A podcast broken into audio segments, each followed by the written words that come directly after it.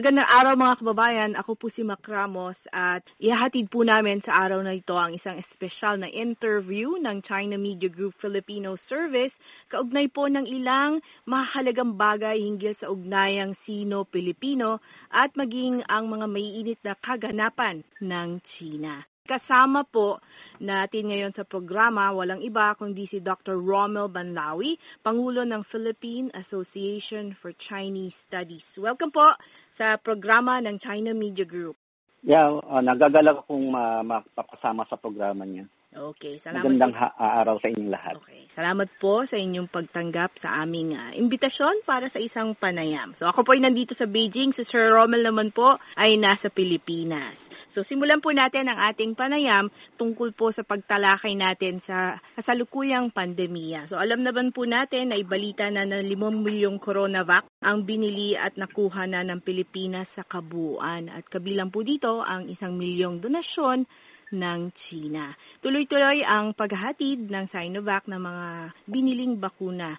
At sa inyo pong pananaw, ano po ang papel na ginagampanan ng mga bakunang ito sa pakikibaka laban sa pandemya at uh, pagpapanumbalik ng normal Una-una. ng kabuhayan sa Pilipinas, sir? Uh, una-una gusto kong pasalamatan ang uh, bansang uh, China, ang uh, pamahalaan ng China dahil isa ako sa mga nabiyayaan ng libreng uh, bakuna, Sinovac, na nanggaling sa China. At ngayon ay uh, kumpleto na ang aking uh, vaccination, nakadalawang doses na ako.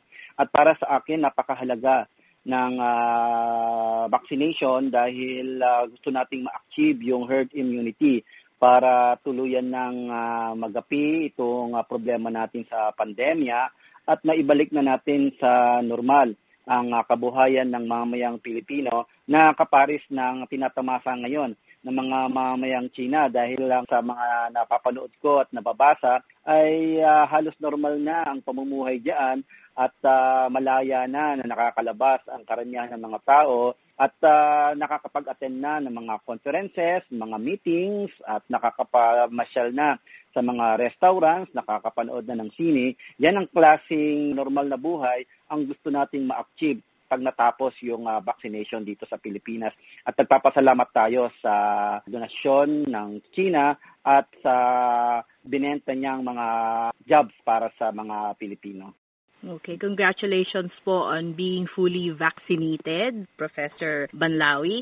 At mm-hmm. sana nga po mas marami pang mga kababayang Pilipino po ang makatanggap ng bakuna sa darating na mga araw. So mm-hmm. sa taon pong 2021, paano po iba yung mapapalakas ng Pilipinas at China ang pagpapalitan at pagtutulungan sa larangan po ng paglaban sa pandemya, sa medisina at sa kalusugan?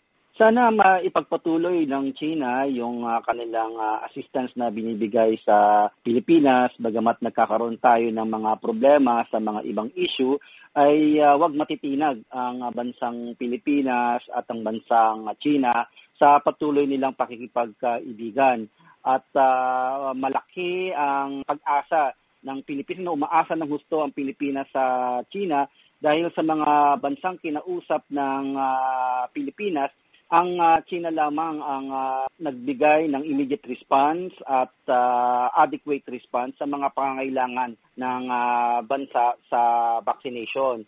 At uh, kauna-unahan na nagbigay ng hindi lang ng medical assistance, pati na rin ng uh, mga um, anti-vaccines para uh, matugunan yung problema sa pandemya. At sana kung ano man ang mga lumalabas na mga issue na nakakabahala sa relasyon ng dalawang bansa, ay wag matitinag ang bansang Pilipinas at China sa patuloy nilang pakikipagkaibigan.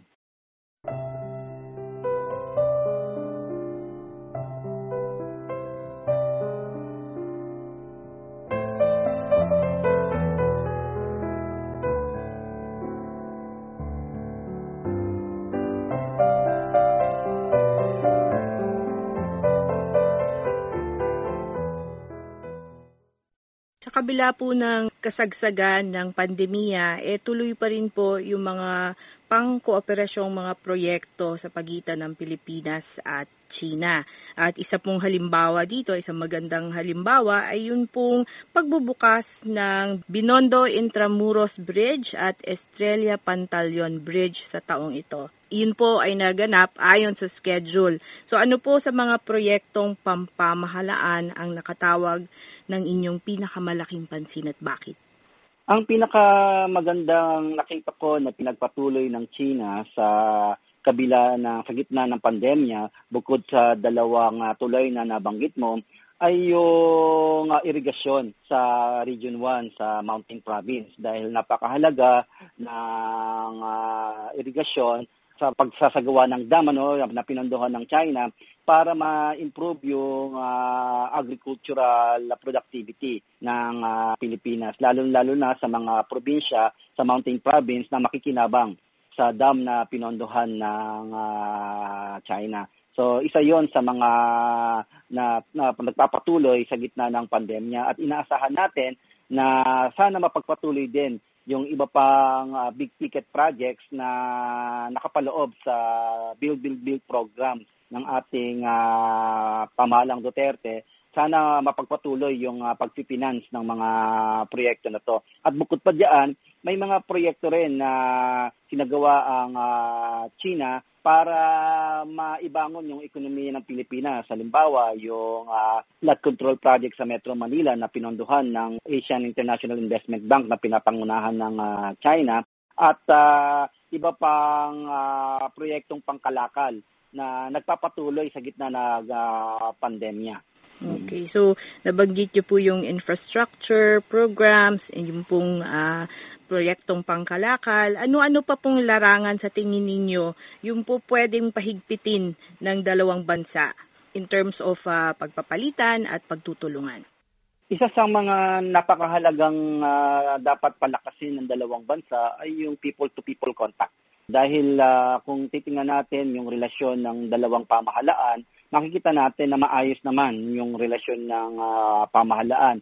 At yung magandang relasyon ng pamahalaan ng China at pamahalaan ng Pilipinas ay nagdulot din ng mahalagang relasyon ng kanilang uh, ruling political parties. Uh, ngayon, patuloy ang pag-uusap ng Communist Party of China at ginigreet ko nga pala ang Communist Party of China sa kanilang pagdiriwang ng 100 years uh, anniversary. You know? At uh, sa 100 years anniversary na yan, natutuwa ako na naging bukas ang Communist Party of China na makipag-usap sa ruling political party sa Pilipinas, ang uh, ruling party ni uh, President uh, Duterte, ang uh, PDP Laban.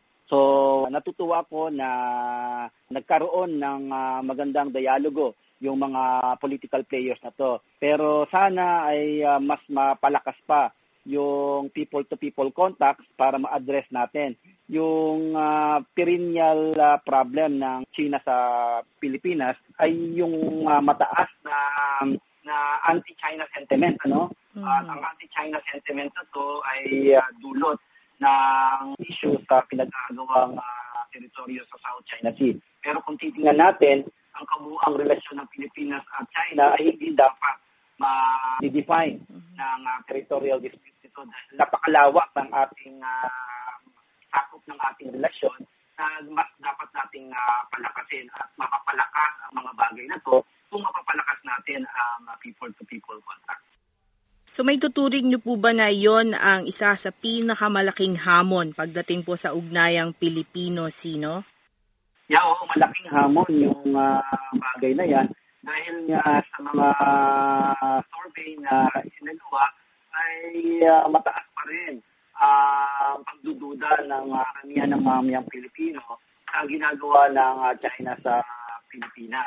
Sa isang bagay lamang ang nagtutulak ng uh, ganitong klaseng pananaw ng mga Pilipino at yan ay uh, yung uh, pinagkagawang teritoryo mm-hmm. sa South China Sea. Kaya mahalaga na magkaroon ng uh, mapayapang uh, solusyon sa uh, usapin ng South China Sea para ma-address natin itong uh, malakas na anti-China sentiment. At isa sa mga sinusulong ko ay uh, magkaroon ng uh, maiting na kooperasyon ang uh, dalawang bansa sa uh, South China Sea.